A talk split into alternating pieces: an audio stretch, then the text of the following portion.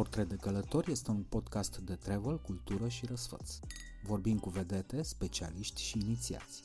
Colecționăm tips, tricks and pics și dăm voce unor texte din portofoliul experților. Stand clear of the closing doors, please. Călătorim împreună, oriunde ne-am aflat, peste mări și țări, peste așteptări.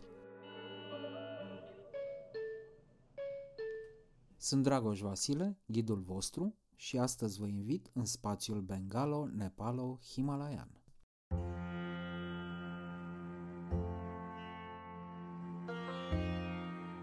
A fost într-un ashram din Pune ca să se trateze de depresie și s-a îmbolnăvit de indianită. Cu bune și cu rele, știți ce zic. Și spuneam, mă duc la Osho. Are you sure? da, dar trebuie să fii și tu atent, adică să vezi ce se întâmplă. Și zic, de ce?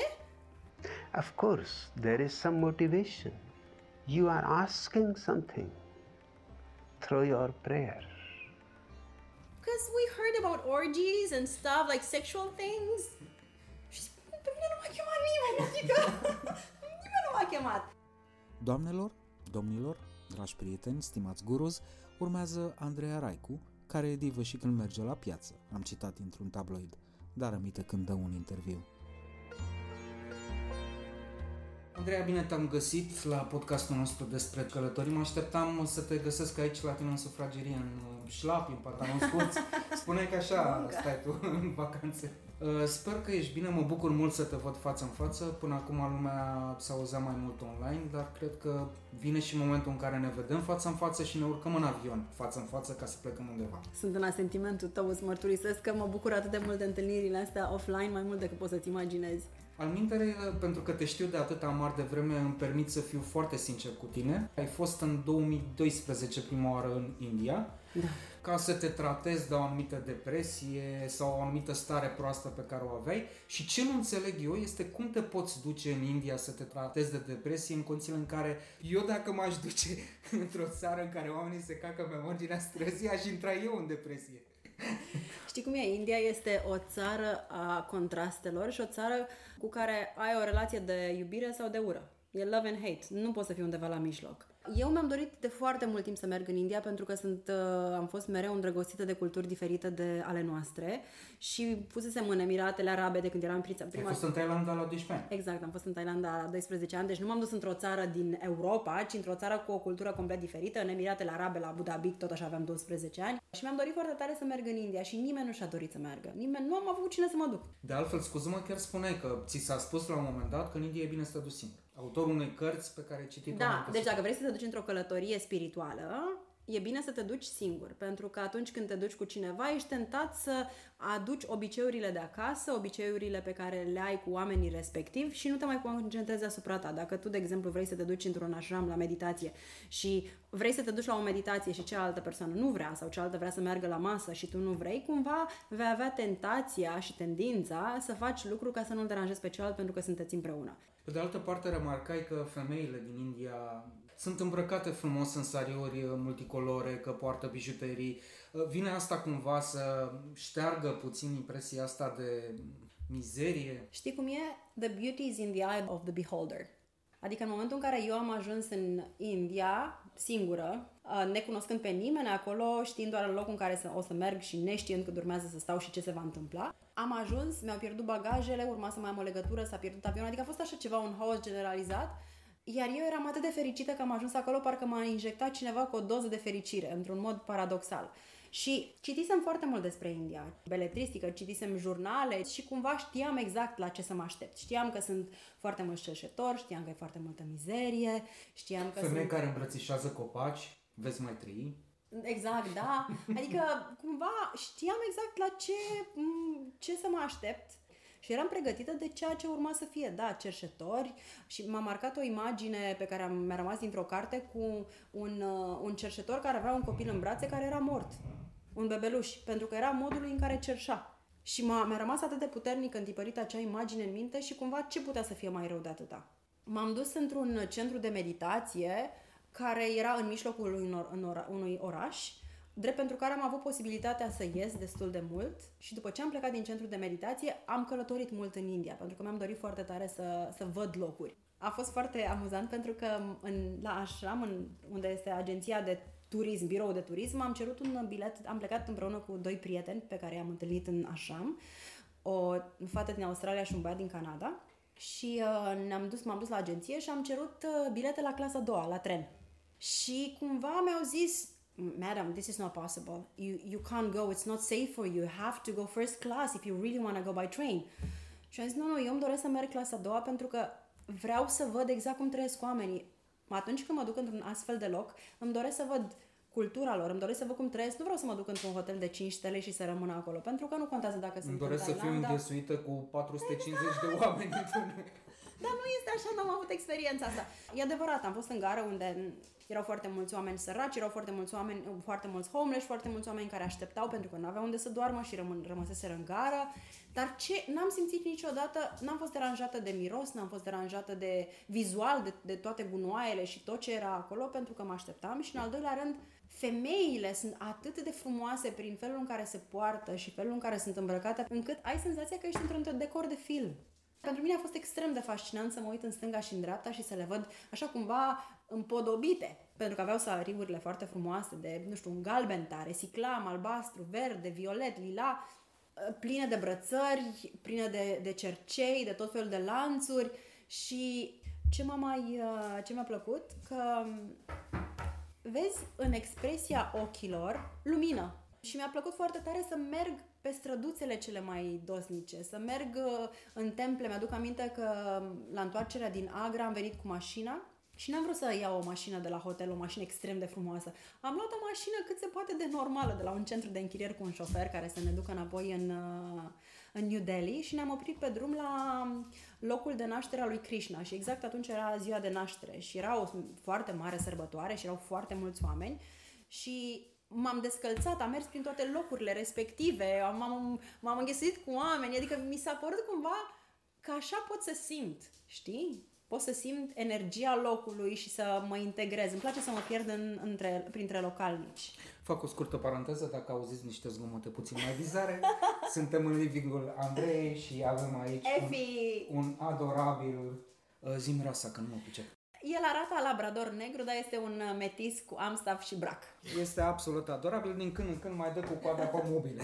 Exact, și vrea să fie cu noi pentru că lui îi plac foarte mult oamenii. Da, mi-a plăcut foarte mult că la un moment dat ai dat un interviu, vorbeai despre India la fel de pasionată pe cât te știu și el a dormise și sfărâia la tine în brațe. Da, da, da. Anyway, mi se pare interesant că ai vrut să ieși, pentru că eu am documentat puțin și am văzut că acest așram arăta, băi, 5 stele cumva. Nu chiar cu de piș- 5 stele, dar a fost șocant și pentru mine, pentru că Piscină, nenorocirea de părea că au și sală de dans pe, pe undeva sau ce Era era. și o sală de dans în care se medita. Uh, și eu am fost șocată pentru că în mintea mea și a tuturor oamenilor care aud așram sau centru de meditație, te gândești că e undeva în creierul munților, departe de absolut tot, liniște și pustietate. Ei bine, nu, pentru că a fost creată în mijlocul orașului în ideea de a crea ca o mică societate, o mică comunitate care arată, arată ca un oraș, în care te duci și înveți niște lucruri pe care le integrezi în genul ăsta de comunitate. Pentru că dacă te duci undeva într-un munte, bineînțeles că te liniștești, dar când te întorci acasă, în toată agitația orașului, îți va fi și mai greu. Și atunci ce se întâmplă acolo? Un lucru care mie mi s-a părut foarte interesant a fost ai responsabilitatea alegerii tale. Nu te obligă nimeni să mergi la meditații. Uh, Bineînțeles, lucrurile stau diferit dacă te duci la un curs în care ești, uh, ai un program în care, pe care trebuie să-l respecti, care poate conține liniște, izolare, uh, un re- meniu special alimentar uh, și ore clare în care trebuie să faci diverse lucruri. Ca să mă întorc la ceea ce spuneai mai devreme, este construit ca un mic orășel. Deci are un hotel sau are case în care poți să locuiești. uh, Totul este foarte basic. Adică nu-ți imagina că este o piscină... Ok, piscina arată foarte frumos. Da, dar totul este basic. Ai o, o cofetărie, un restaurant, două restaurante în funcție de sezonul în care te afli, o bibliotecă, o sală de internet uh, și multe, foarte multe săli de meditație. Săli în care poți să faci diverse sesiuni uh, private de masaj, de respirație, de diverse terapii alternative și holistice și alegi ce vrei să faci. Meditațiile uh, sunt de dimineața până seara. Ai un program în fiecare zi de meditații diferite. Încep de la ora 6 dimineața până la ora 11 seara.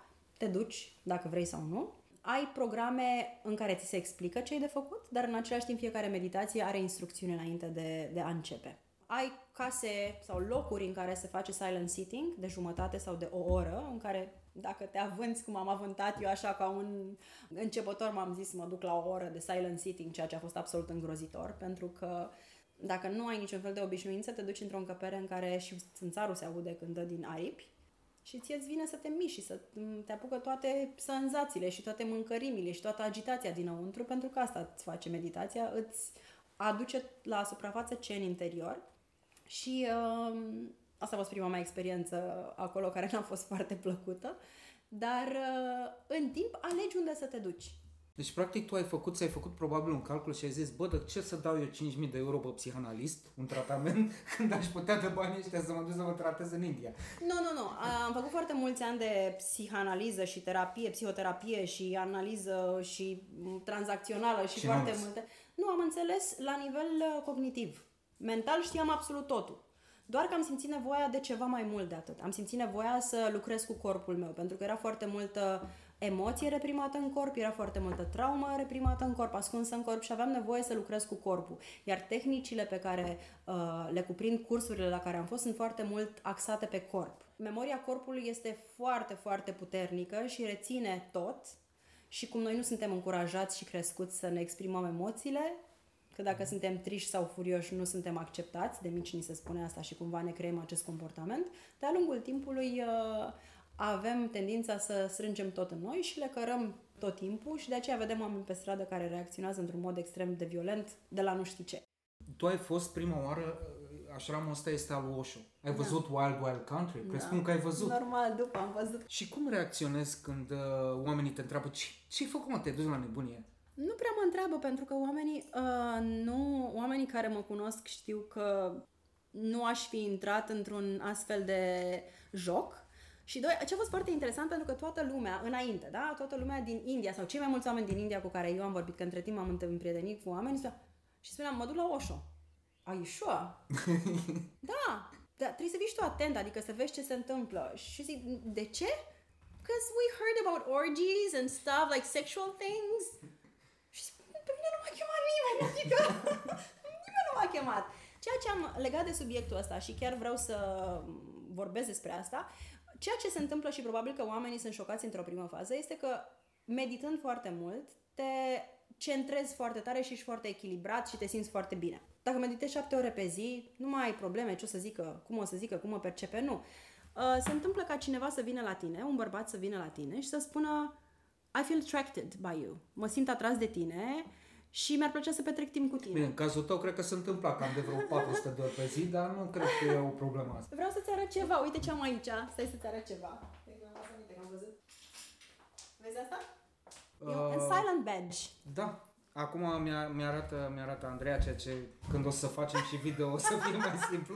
Da, deci ăsta este un badge pe care scrie In Silence. In silence, exact. Da. Pe care atunci când ți-l pui, Nu te mai deranjează nimeni. absolut nimeni. Pentru că asta înseamnă că ești într-un proces sau pur și simplu vrei să stai cu tine și nimeni nu se simte ofensat de faptul că ai acest badge și nu vine să te abordeze.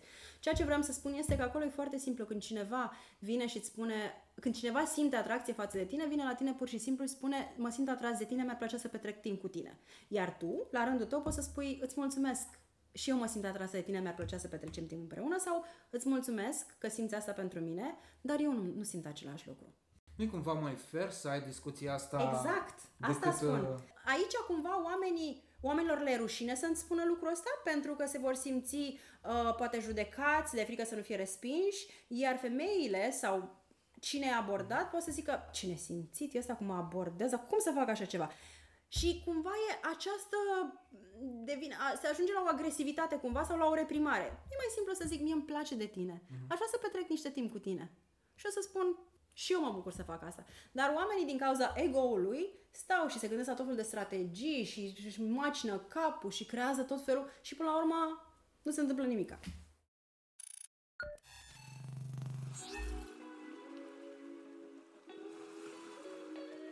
Podcastul Portret de Călător este prezentat de OTP Bank. Mai calculat, mai relaxat. Împreună cu Vodafone România. Together we can.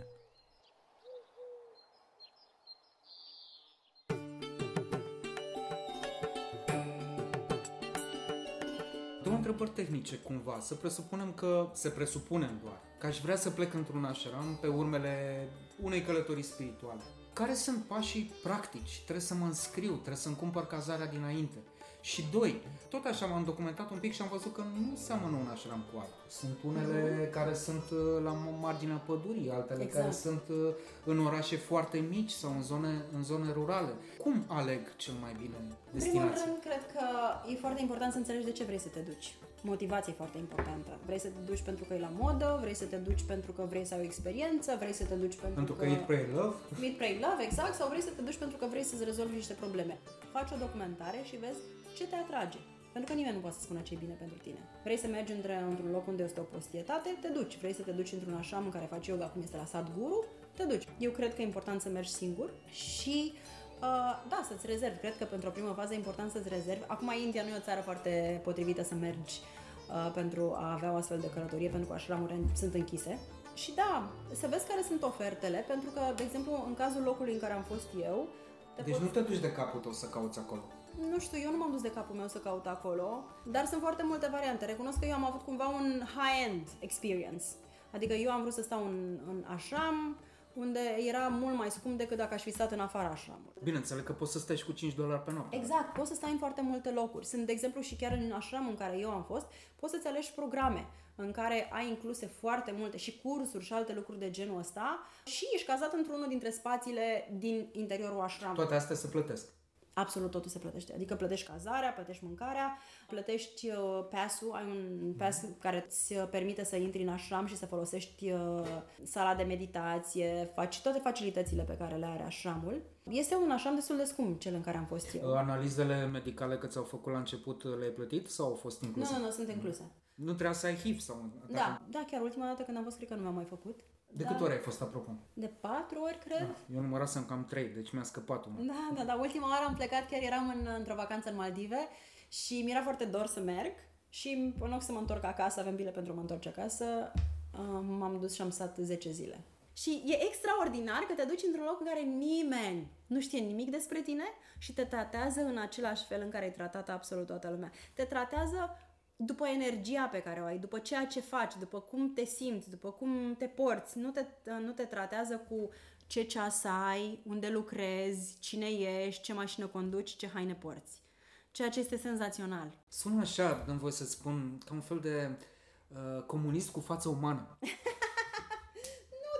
Nu, de ce comunist? Pentru că ai o foarte mare libertate să faci absolut ce vrei tu acolo. Da, mă glumesc, firește. Ce vreau să te întreb este dacă ai mai făcut terapie după ce te-ai întors. din Da, normal că am făcut terapie, pentru că Deci nu e infailibilă metoda. Nu, normal că nu e, pentru că oamenii cred, cum și eu am crezut într-o primă fază, am luat o pastilă, gata, s-a rezolvat situația. Bineînțeles că nu s-a rezolvat situația. Eu cred că procesul de autocunoaștere se termină odată cu existența noastră aici, pentru că revizităm locurile și toate rănile și traumele și toate lucrurile pe care noi le-am trăit la un alt nivel, mai adânc. De fiecare dată ne întoarcem și săpăm mai mult, pentru că săpăm în funcție de cât de mult suntem noi pregătiți.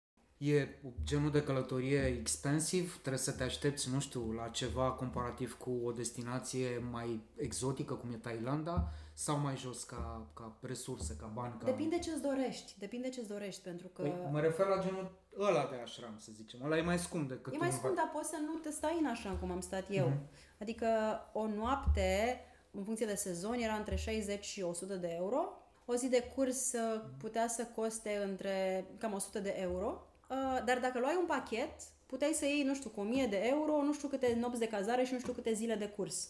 Dar având în vedere că era pentru prima oară și era India, am vrut să mă simt safe. Era, intram, știam că urmează să intru într-un proces foarte dur și aveam nevoie să mă simt în confort și să mă simt în siguranță. Dar acum te-ar atrage și locurile alea care sunt foarte ieftine? Sincer. Sincer, nu.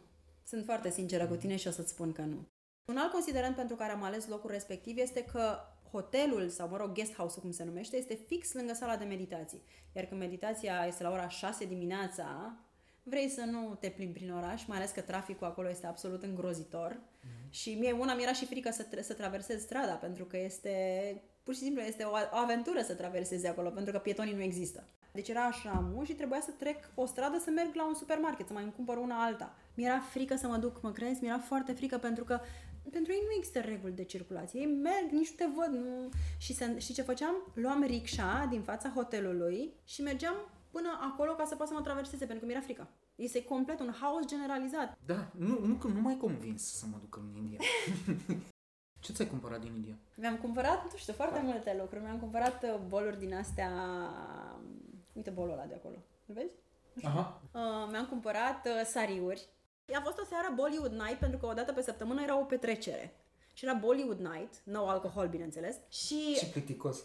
nu e adevărat deloc. Și m-am dus cu prietena asta a mea și ne-am cumpărat sariuri și ne-am întors la, ne-am întors la petrecere. După care ne-am dus în, când am fost în Agra, am stat la un hotel foarte frumos vis-a-vis de Taj Mahal și când ne-am dus la dinner, ne-am, ne-au venit ele și ne-au îmbrăcat și ne-am dus îmbrăcat așa la dinner. Frumos. Da. Dar aici nu le-ai purtat nicăieri. Nu, unde să le port? Da, Trebuie spun- să te împrietenești cu ambasada Indiei, să te cheme la partiu. Exact, exact, exact. Dar trebuie să mă și îmbrace. Da, să-ți trimite Nu e un așa asistent. simplu, nu e așa simplu. Nu, nu e o înfășurare, o dezv- nu știu, o desfășurare de forțe. Ce ai mâncat acolo? Ai făcut dizenterie? Nu. Mm-mm. N-am făcut pentru că primul lucru pe care le ți se spune acolo este să nu mănânci de pe stradă și să nu mănânci uh, lucruri care nu sunt închise, hermetic. Aha. Pentru că nici fructe, nici legume, nici nimic n-am mâncat de pe, de, din afară, pentru că apa e o apă cu care probabil că noi nu suntem obișnuiți. Mulți au făcut, eu n-am făcut. Și atunci mâncam în ashram tot ce era gătit și făcut acolo. Adică n-am mâncat în... Mie îmi place, de exemplu, în Thailanda să mănânc street food. Ador să mănânc, mi se pare extraordinar de bună. Cred că e mai safe acolo. Aici nu am făcut asta, mi-a fost frică să o fac. E nevoie de niște vaccinuri uh, speciale când pleci în India?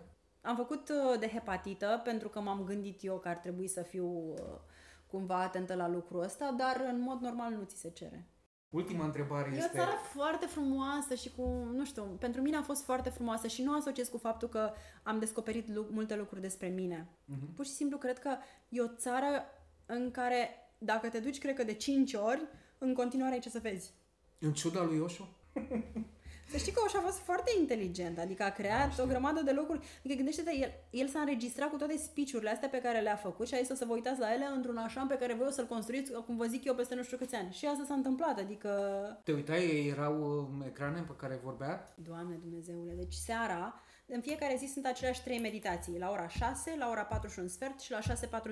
Primele două sunt de o oră, următoarea, ultima are două ore jumate. Cea de două ore jumătate este în care toată lumea se îmbracă în alb uh, și e muzică pentru că se dansează foarte mult ca să poți să intri în contact cu corpul tău. Noi stăm foarte tensionați și încordați și asta te ajută să te relaxezi, după care te așezi și le asculti pe Osho o oră, după care ai un silent seat, după care ai un gibberish. Gibberish e o meditație în care vorbești o limbă pe care nu o cunoști ca să poți să-ți eliberezi informația și emoțiile din cap.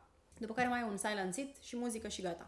Și prima dată când m-am dus și am văzut că lumea stă și se uită la un ecran imens, că e o piramidă foarte mare, și lumea stă și se uită la acest ecran imens în care Osho vorbește, îmbrăcat ca o pațachină, am zis, Doamne, unde am ajuns? În ce sectă? Ce oameni nebuni? Cine sunt? Ce oameni ăștia? Unde am ajuns? Ce este aici? Ce- Cum să mă uit eu la asta? Și făceam un curs și la curs eram obligată să merg la această meditație, la care am refuzat să mă duc, pentru că mi se părea că sunt într-o sectă, o femeie mintea la ea și a pierdut mințile, de fapt. Cum să mă duc cu oamenii ăștia? Și am zis, nici măcar nu înțeleg ce zice. Vorbește într-o engleză pe care eu nu o înțeleg. You search within what is there. Who am I?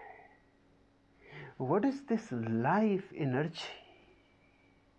Și mi-a zis, uh, ia-ți un scaun, avem scaun de meditație și te duci în față și l asculți. Bineînțeles că am mărâit, n-am vrut să mă duc, dar pentru că îmi doream să rămân la curs și știam că e obligatoriu, Și nu-mi spune, vocea lui avea o frecvență de te lua somn. M-a luat și somnul, îți dai seama că m-a luat și somnul. Dar când m-am dus acolo și m-am concentrat, mi-au zis, nici măcar nu contează ce spune. Concentrează-te la pauzele dintre cuvinte, la liniștea dintre cuvinte. Și în momentul în care am început să fac asta, am înțeles și ce vorbește. Și a fost așa, eram super fascinată să stau să-l ascult. Și chiar o să închid întrebându-te când vrei să te întorci și unde. În India, adică. Da, am înțeles. Deocamdată nu simt să mă întorc. Deocamdată nu simt să mă întorc și cred că dacă m-aș întoarce în India, m-aș întoarce într-o vacanță. M-aș întoarce să vizitez câteva Da, dintre- clasică, să pozezi Taj Mahal să-ți faci selfie. M-aș duce în câteva locuri pe care le-am văzut și pe care aș fi vrut să le vizitez. Chiar ultima dată m-am întâlnit cu Iulia cu Iulia Avânturi și am vrut să mergem trei zile într-un loc, nu mai țin minte cum se Ah, numește. păi de ce n-ai zis, mă, că dacă știam asta, mai pregăteam trei întrebări. Ne-am întâlnit, normal că ne-am E întâlnit. adevărat tot ce se spune despre Iulia Avântur? Nu știu ce se spune despre Iulia Avânturi, că eu nu citesc, eu sunt prietenă cu ea. Eu, dacă vreau să aflu lucruri, o întreb pe ea, nu citesc din ziare. Andreea, îți mulțumesc foarte mult că, uite, în sfârșit ne, ne revedem după o perioadă foarte proastă și sper ca podcastul ăsta care începe acum, e nou, să ne facă să vrem să călătorim, pentru că eu am impresia că numai așa ne mai însănătoșim la creier. Pe mine, călătoria asta în India m-a, m-a șocat și m-a, m-a surprins într-un mod atât de... Eram în, luasem un șofer de la hotel să mă plimb prin uh, Mumbai, să văd niște locuri și mie îmi place să vorbesc cu oamenii, să-i întreb despre viața lor și l-am întrebat și unde stai și ce faci și... Și mi-a spus că locuia, nu știu, trebuia să făcea vreo 3 ore pe drum, lua mașina, rickshaw, trenul, așa, și lucra 12 ore, deci îți dai seama cât timp petrecea acasă. Stătea într-o singură încăpere cu soția, copilul, mama și tata, deci erau 5 oameni într-o singură încăpere și el era foarte senin și câștiga până într-o 100 de dolari. Și l-am întrebat, zic, te văd foarte senin și te văd așa, nu vorbești cu amărăciune de toate lucrurile astea. Nu vrei mai mult? Și mi-a zis, nu vorbesc cu amărăciune pentru că eu mă uit la lucrurile pe care le am și nu pe care nu le am. Și zic, cum adică? Și ce, păi, am un job extraordinar și sunt acasă, aș fi putut să fiu într-o altă țară, în Dubai, și să-mi văd familia o singură dată pe an. Uh, locuiesc cu toată familia mea, nu suntem despărțiți, copilul meu și toți membrii familiei sunt foarte bine. Dar nu vrei să câștigi mai mulți bani? Și zice, eu mă bucur de ceea ce am, nu mă uit la ce nu am și sunt deschis să primesc atunci când trebuie să primesc. Jap, jap, jap. Dai seama că o să chem acum un Uber ca să plec și o să găsesc unul care o să-mi zică, știi, și de aia, și de aia, și de aia, o să mi se plângă, la un moment dat ajungem la șoșoacă, la... Exact, n-avem cum, exact, adică- exact. Știi, adică și stăteam eu și mă gândeam, eu am plecat în India, aveam și eu două probleme, în rest nu mai, știi, aveam două probleme la care mă, că nu eram măritată și nu aveam copii. Mamă, dar în rest nu mai vedeam nimic, tot ce am în jur, prieteni, că sunt sănătoasă, tot ce era minunat în jurul meu, eu mă concentram pe, uite, bucățele alea două pe care nu le aveam. Da, mă, să știi că aici greșim. Nu ne dăm seama cât de bine suntem față de cât de rău sunt alții. Exact. Nu ne uităm decât la punctele alea care nu ne plac, când de fapt e o mare de lucruri senzaționale în viața noastră. Te pup, mulțumesc. Cu mare drag. În țara noastră se taie în fiecare oră din moștenirea copiilor noștri, iar pădurea nu are gură să strige. Sau poate are. Are, dacă folosim tehnologia și rețeaua pentru binele ei. Cu un card SIM și monitorizare acustică, cu inteligență artificială și analiza pericolului în timp real, dăm voce pădurii în lupta împotriva defrișărilor ilegale. Dacă o putem asculta, o putem proteja pentru copiii noștri. Descoperă soluția unică în România pe vodafone.ro slash prima pădure smart. Together we can. Vodafone.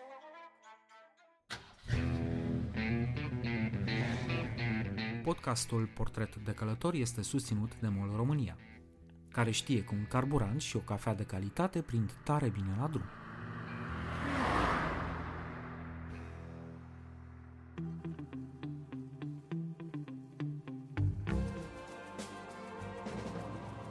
On Location e pastila de travel și cinema care îți spune unde s-a filmat ca să știi unde să călătorești. De la un cinefil pentru entuziaști. In fact, would you like to join us? Sure. pentru că viața nu bate filmul, dar, ca să-l parafrazez pe regele Hagi, merită călătorită. Well, congratulations. That's fantastic. Cheers. Thanks. Mestecenii au un mare avantaj estetic. Când e noapte și filmezi în pădure și pui pe ei lumina lunii, vorba vine, evident că pui niște reflectoare, arată de parcă un electrician de la National Geographic le-ar fi montat niște leduri sub coajă. Și așa luminează ei când îi bagi în priză, difuz de dinăuntru. Mestecenii sunt picturali, o știam deja de la Andrei Vaida. Acum ne descoperim și aceste proprietăți electrice asupra cărora ne atrage atenția un personaj foarte secundar. Asta în cazul în care am fi fost preocupați să ne uităm la oamenii care mișună prin cadru, ignorând complet frumusețile naturii. E o scenă de luptă cu Ian Kay furișindu-se, care se petrece, cum spuneam, noaptea ca hoții. Protagonist Jude Law, regizor Anthony Minghella, director de imagine John Seal. Iar pădurea de mestecenii spețe din Cold Mountain, filmul care a pus România pe harta locațiilor de filmare cu buget mare. Winner Academy Award Best Supporting Actress Was there something in particular you wish to say to me? Their love happened in an instant. I want to marry you if you have. A nu se înțelege de aici că n-am avea mesteceni și pentru filme mici de artă. Avem, dar asta nu interesează pe nimeni la Hollywood. Ca să revin la pădurea de mesteceni din Cold Mountain, în care s-au tras de altfel și alte cadre de mare dramatism natural, e de reținut că ea există în realitate la Reci, în județul Covazna. Aici, în lunga râului Negru, e o rezervație naturală întinsă pe 34 de hectare, care se remarcă prin dune de nisip, unele înalte de până la 6 metri. Și mai ales prin această pădure de mesteceni pitici, o specie care datează încă din epoca glaciară. Din câte am înțeles de la specialiști, rezervația mestecănișului de la Reci e o zonă cu o mare complexitate floristică, faunistică și geologică. Există arini, pini, măceși, otrăței de baltă, dediței, stânjenei, nuferi, lalele pestrițe și o specie de broască albastră asupra căreia nu-mi dau seama dacă chiar e cazul să insist.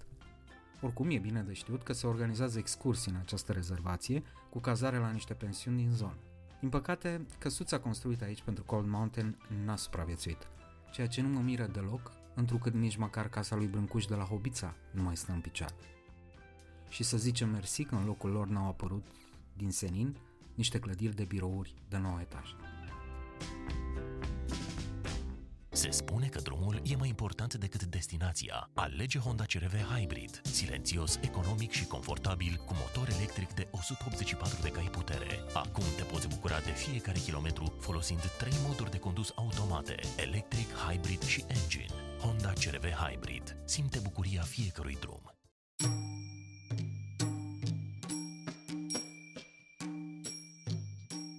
La stupă, deși relativ devreme, destul de mulți credincioși se învârt în jurul clădirii.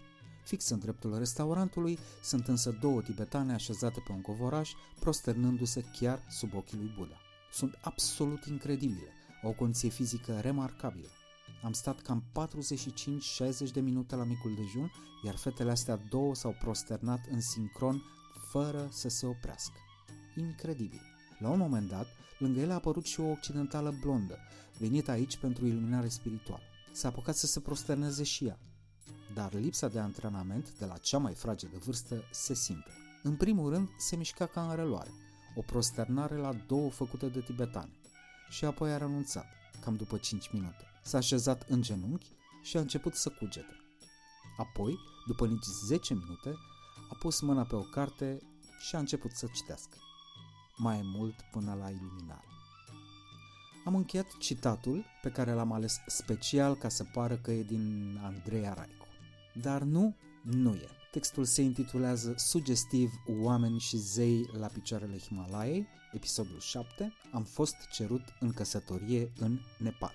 Îl găsiți pe imperatortravel.ro, iar autorul lui este unul dintre acei oameni care îți fac să-ți crească imediat pulsul, de la nervi și de la invidie. Iată de ce. Atunci când se lumea mai dragă, după 8-10 ore de muncă la birou și încă două petrecut în trafic, dai pe net peste titluri de genul Interviu indiscret cu Cezar Dumitru 32 de țări în 2017 Repet ca să răsucesc cuțitul în rană. Cezar Dumitru a vizitat 32 de țări doar în 2017. Urmează un interviu cu un călător profesionist care a fost de 5 ori în Nepal, mai des decât am ajuns eu la Brăila. Salut Cezar! Salut! Bine ai venit la Portret de Călător, deși corect e să spun uh, bine ai rămas acasă la tine, întrucât ești în, uh, în izolare din motive asupra cărora nu, nu insist. Mai iau o pauză din când în când.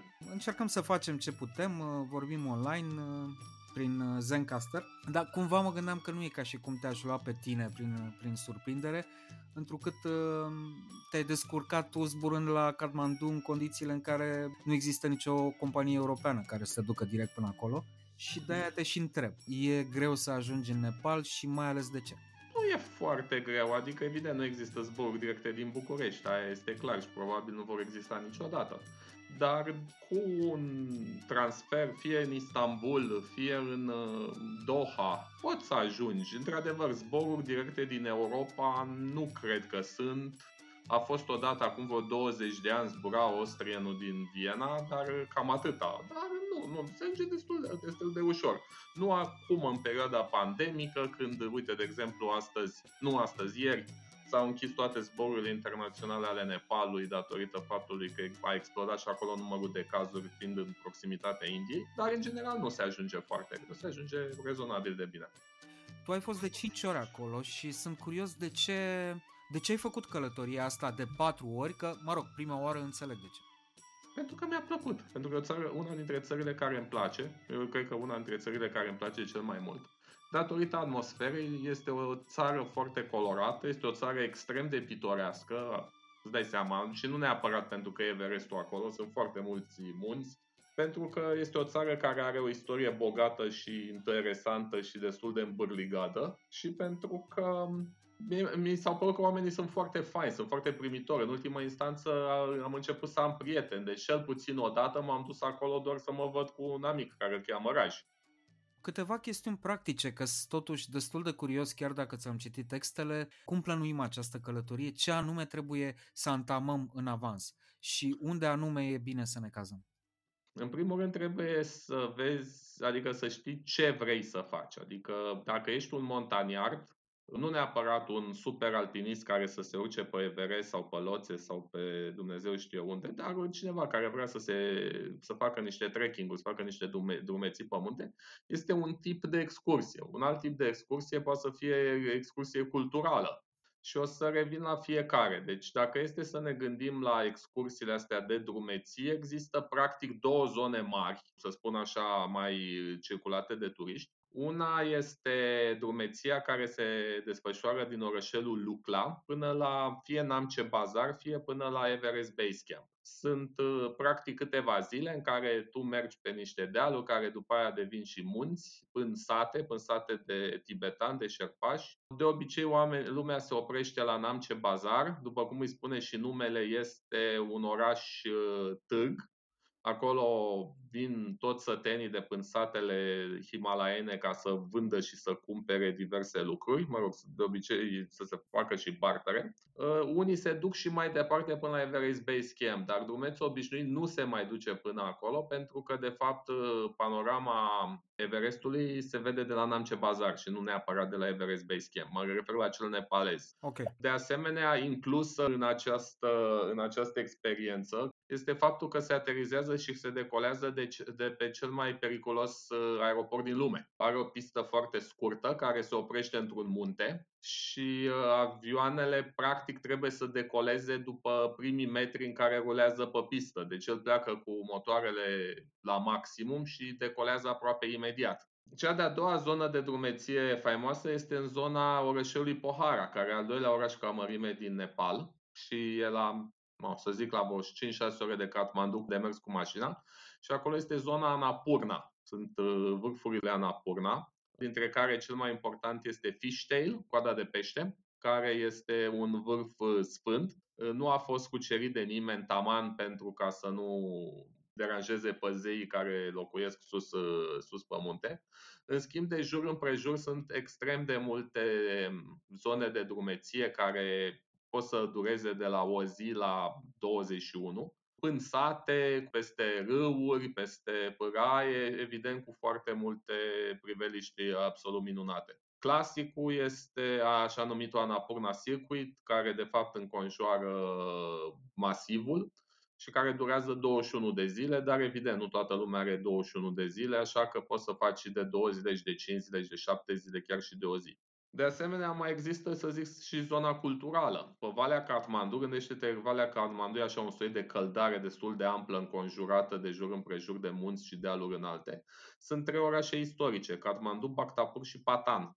Aceste trei orașe istorice au fost uh, state, au fost orașe state timp de sute de ani, al căror lideri, ca regii din aceste trei orașe, care s-au cam ciorovăit și bătut uh, permanent, deși ei erau toți încuscriți și înrudiți că prințesa din Bhaktapur devenea nora regelui din Kathmandu și prințesa din Kathmandu devenea nora regelui din uh, Patan și așa mai departe.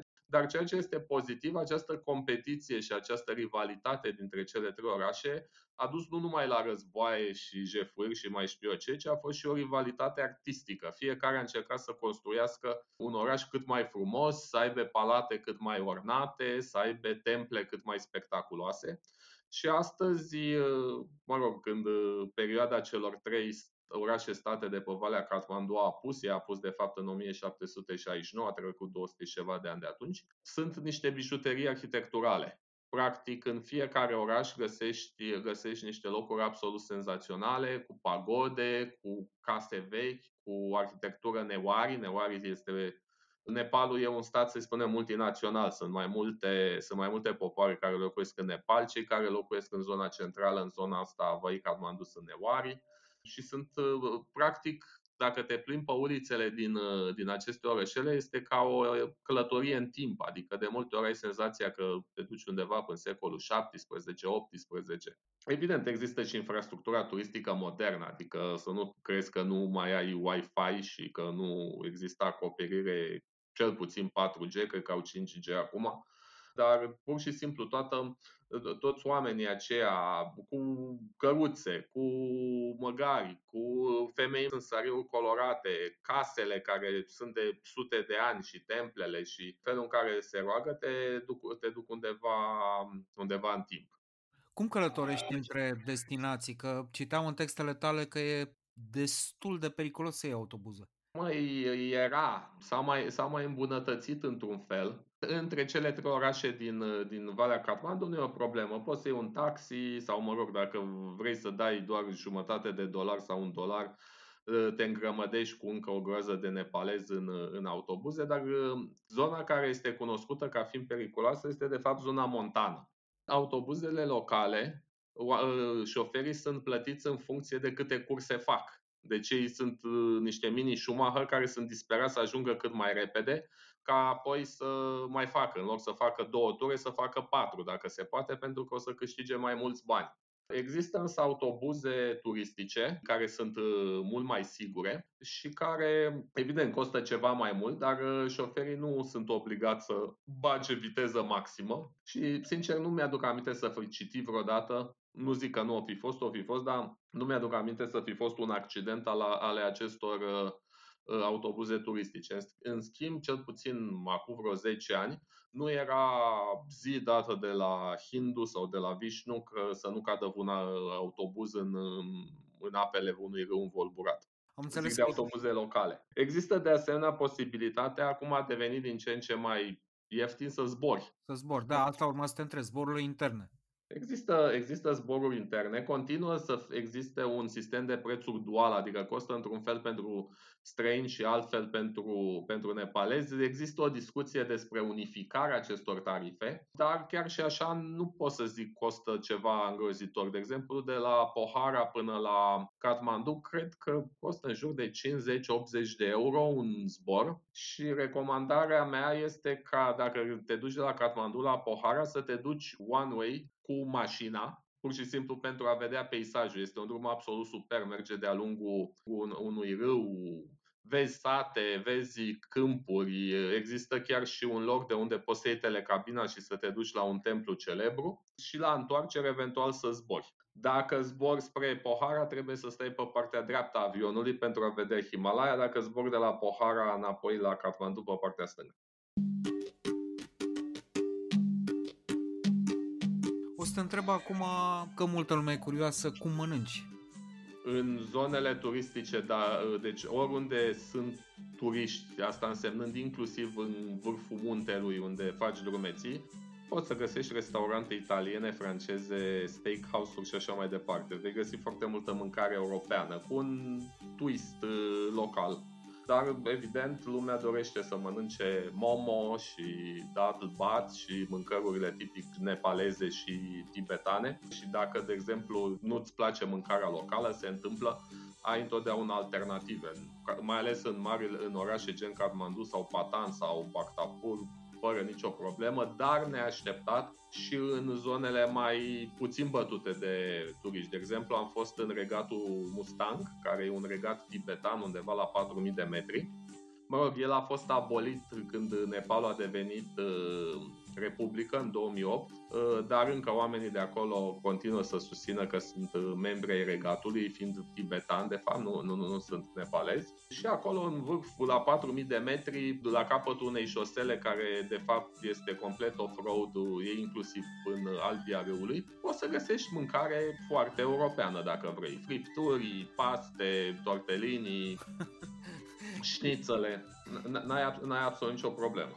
Nu mă așteptam la asta. Al minter, dacă trec la capitolul hoteluri, pe site-ul tău ai o listă de hoteluri pe care le recomanzi pentru că le știi. O să te întreb dacă cumva este cu totul de nerecomandat să te cazezi la locurile care costă 2-5 dolari pe noapte. Uh, cum ziceai și tu, există continuă să existe camere care cred că cea mai ieftină costă un dolar.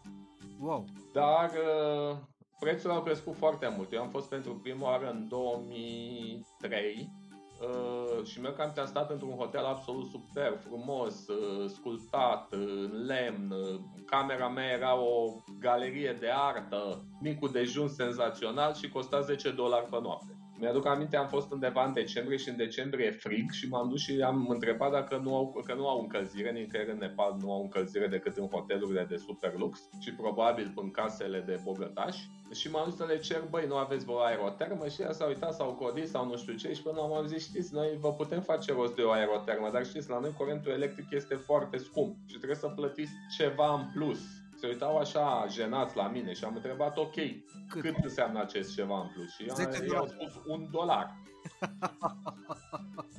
Zic, un dolar pe zi? Da, un dolar pe zi. Zic, să vină, să fie belșug.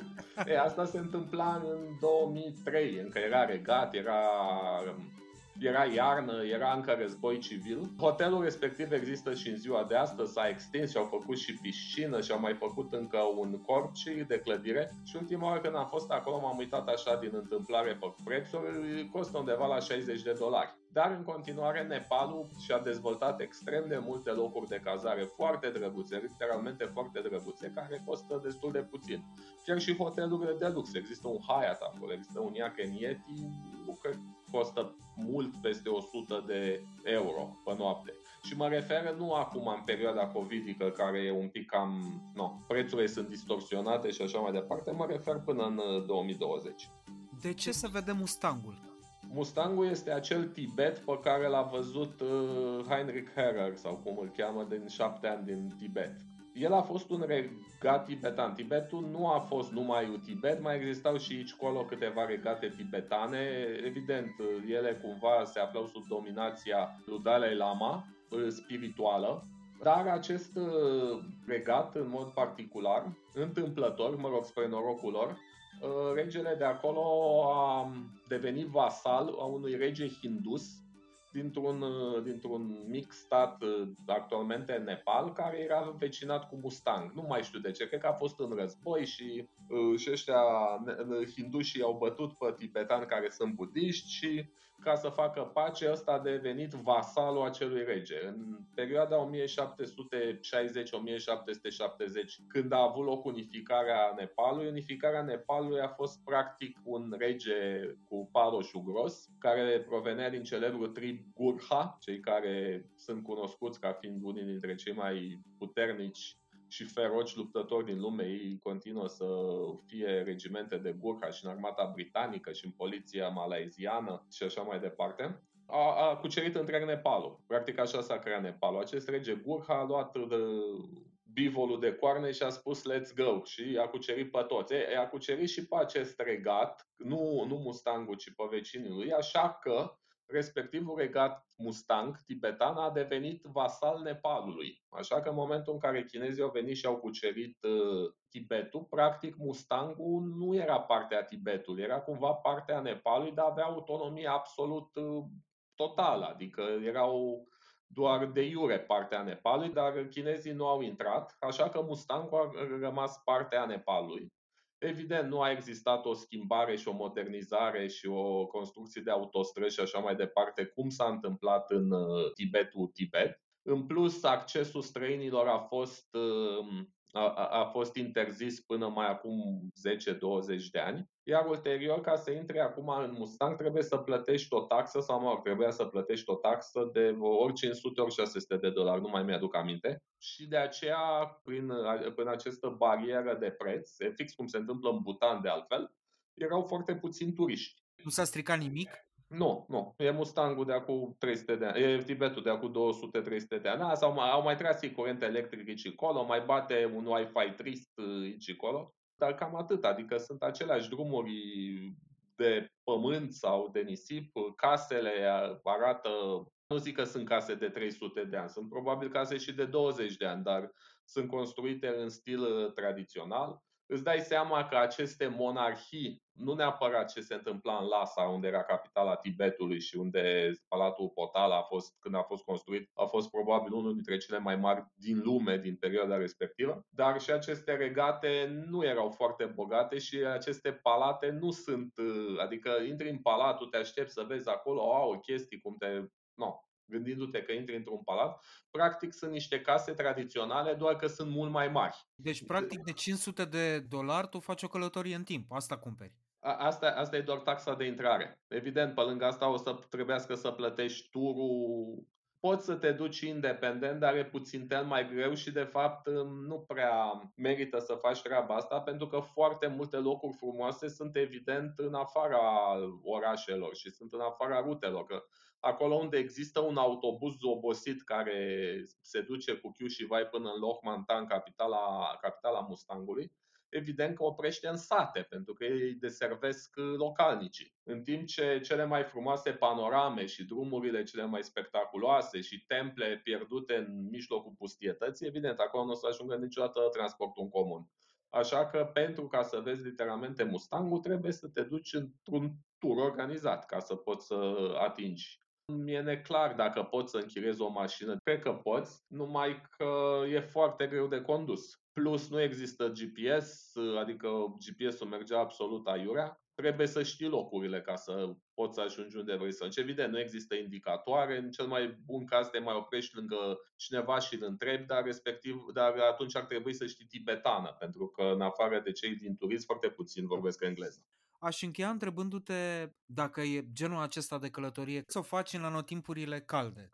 Da, nu e bine să te duci iarna, oricum s-ar putea ca uneori drumurile să fie impracticabile. Cel mai bine este primăvara și toamna, pentru okay. că vara bate musonul. Nu și e bine plouă, nici plouă foarte mult.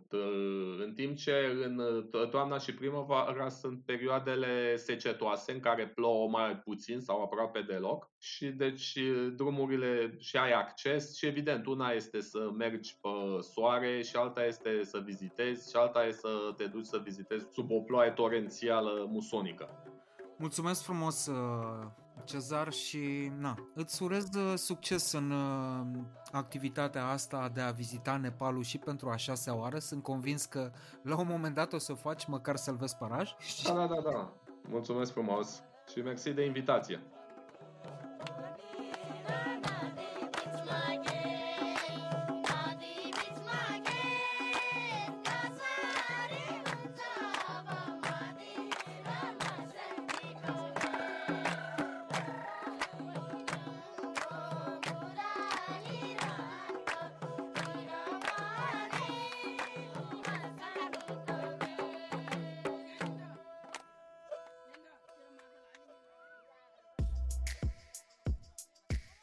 Podcastul Portret de Călător este realizat cu sprijinul partenerilor OTP Bank și Vodafone România, pentru că lumea e mai aproape atunci când prietenii călătoresc împreună.